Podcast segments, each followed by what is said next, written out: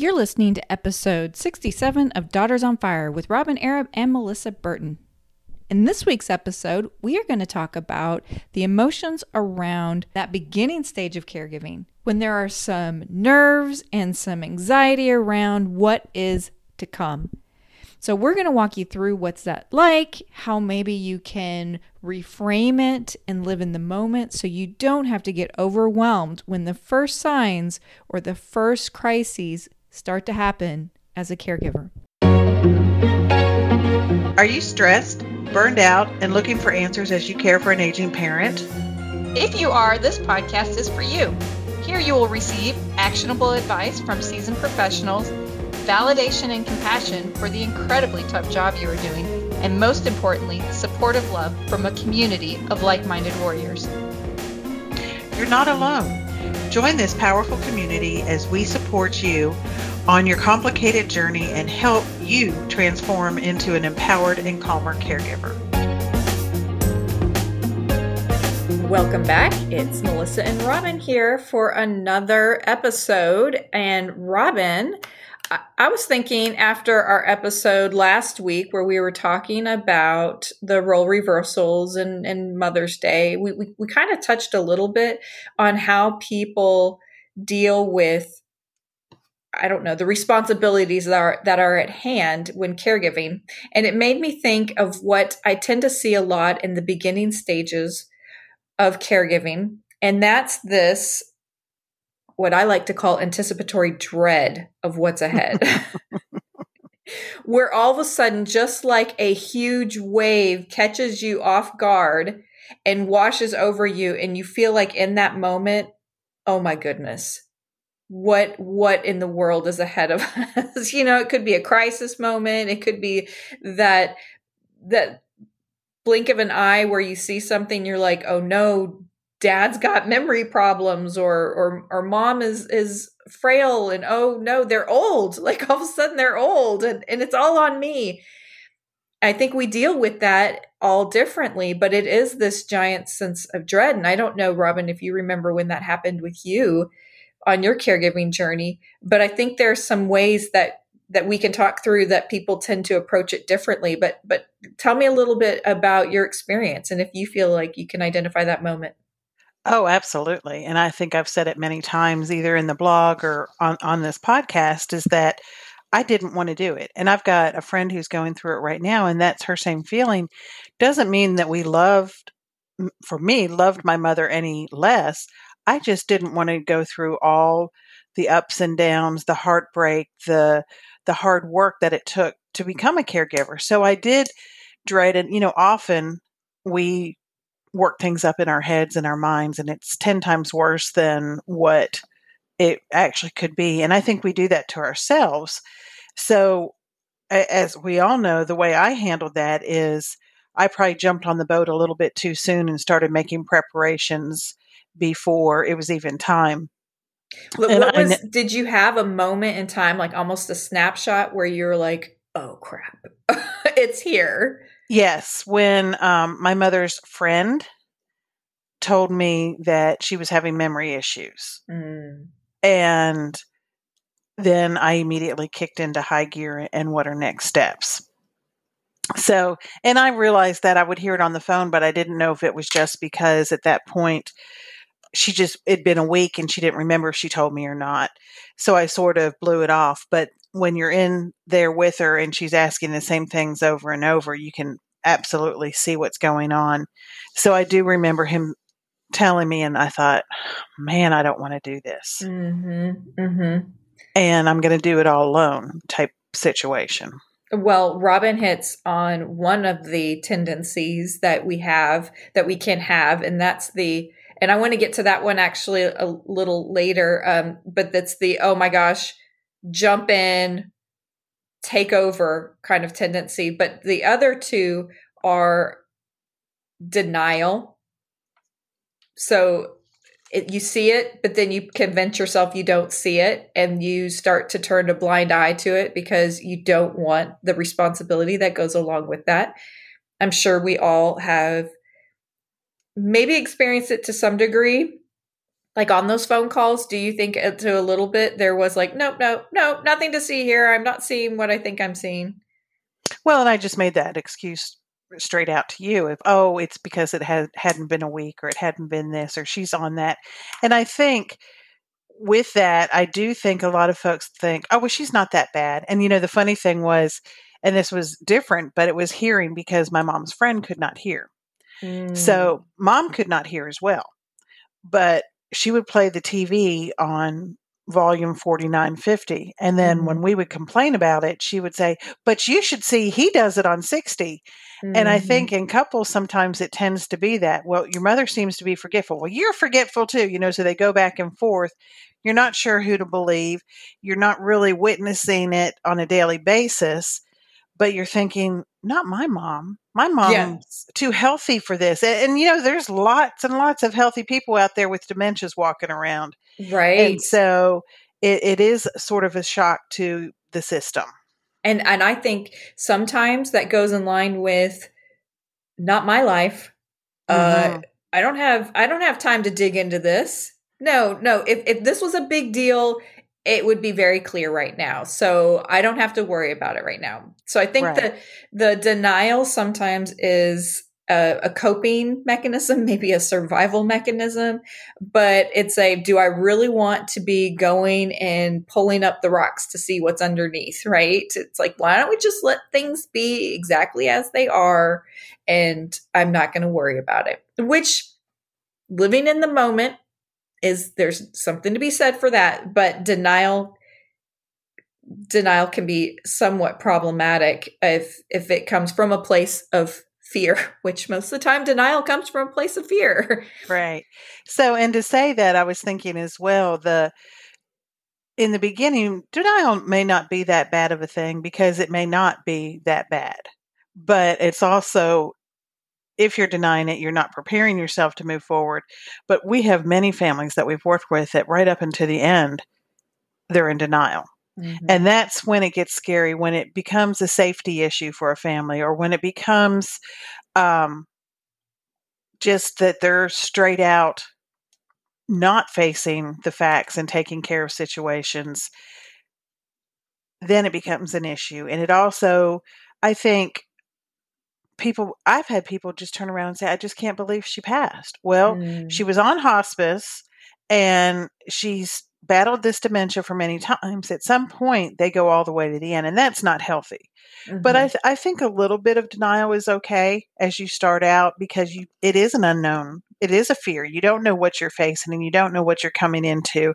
So you know, if that's what you have to do to get you through a situation, I think that's great as long as you surface and refocus. Yeah, and I can see where the denial can actually be a part of questioning and constantly questioning and being mindful of the moment.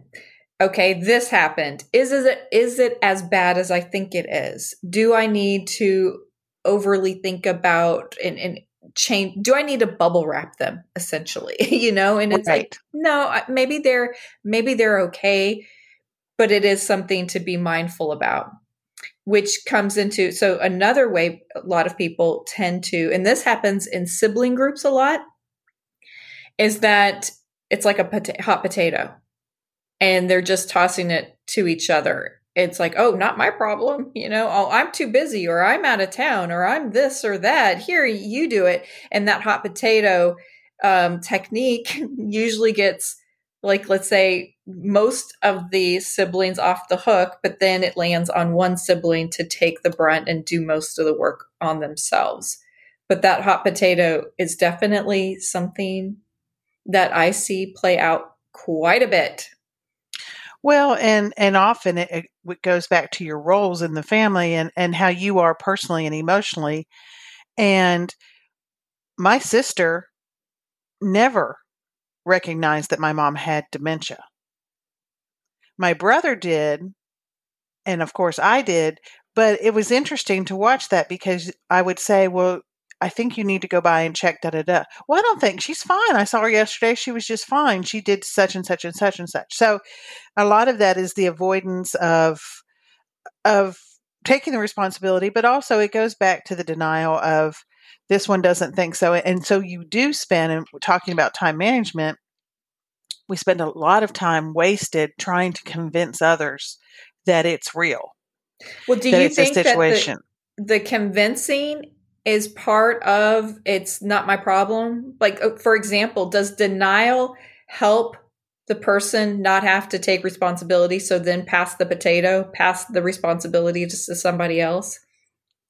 It could be. I think in my sister's case, she didn't want to face the fact that mom was going to die. hmm So it and could that, be that it was layered. it was something very serious yes because she also had heart issues and so i think she didn't want to face end of life situation yeah. and so she was willing to do anything but she never recognized that there was it was a very serious situation So the layers of potentially fear around the extra responsibility and the stress, the layers around the grief around taking care of your dying loved one and saying goodbye. Yeah. So how we deal with it is multifaceted and very lots of layers, which goes to the other or you know, I mean, we today are just talking about three. I'm sure people can come up with other tendencies and how people respond when they first get that wave of anticipatory dread. And so we would encourage you to check on our Facebook page and add other suggestions to the community there. But the last one that we want to talk about today is the uh oh takeover. It's my, I'm up. I'm going to get in there. I'm going to bubble wrap. I'm going to take over. They can't, they can't be independent anymore. I'm now, I am now officially the caregiver. this is so funny we we've been working with a family recently and they have talked to us separately so it's the daughter and then it's the parents and uh, it, the mother is the one that has an illness the father is her caregiver and then the daughter lives down the street well it is so interesting because the parents are complaining that the daughter comes by too much they don't want her there they want her away and gone and then on the other hand, the daughter is complaining about she has to be at mom's house all the time to help. And it's so interesting to watch that dynamic. And um, in this case, I'm, I'm going to tell you I would side with the daughter. But um, oh, that's so funny because I was thinking I'd side with the parents. well, you know, it, it- with this whole case, the parents are in denial. you do know him better than I do. I, I've only known what you Right. just said to us. but um, the parents are in denial and the daughter's Mm. trying to bring them around so it's it might be a little bit of bubble wrapping but and maybe it was a year ago at this point it's not. Mm-hmm. and so but it's just interesting to see it from both sides and to be pulled back and forth. And of course you know as you're sitting there as a counselor or anything going on you you think okay which which one which one is salting it and which one is telling the truth? And so it is interesting to hear all sides of of the situation. And and as i said earlier i jumped in and did a lot of things too soon. And i think we we tend to hear a diagnosis and think it's going to happen immediate and a lot of illnesses um, don't. They they go for years and years and years. So it is a part of pacing yourself and as we've always said meet them where they are. Hmm if, if And I- this is what they need today this is what you do. Right. And I think the the key to it is is grounding yourself in the now with mindfulness, you know, with intention and questioning to say today is are they okay today? Do I have to be stressed and overly protective today? And if not, then you can step back, right? You can give yourself a little bit of space. And we've talked about this recently about the crisis. Do you need to call when the crisis settles down? It's just every day check in with like what is driving me today? Is it fear? Is it intentional caregiving? And if it's the intentional caregiving, you know, that's a much better place to drive from than the fear. right i think though we have to be cautious of um, let me think driving maybe as an instance which we've, we've talked about how driving can be so scary but they may not be at a place that oh my goodness they have a dementia diagnosis let's take their license. You may not be there. So you you sort of have to play that and write it out and be that detective and see when it's appropriate. But yeah. You know, you bring up a really, really good point, Robyn, is that maybe part of like, oh my gosh, I have to take over everything maybe what you need to do is strategically focusing on the priorities first. If if the, the, the scariest and most important thing for their safety and other people's safety is driving, maybe you don't need to be nitpicking them about their diet yet.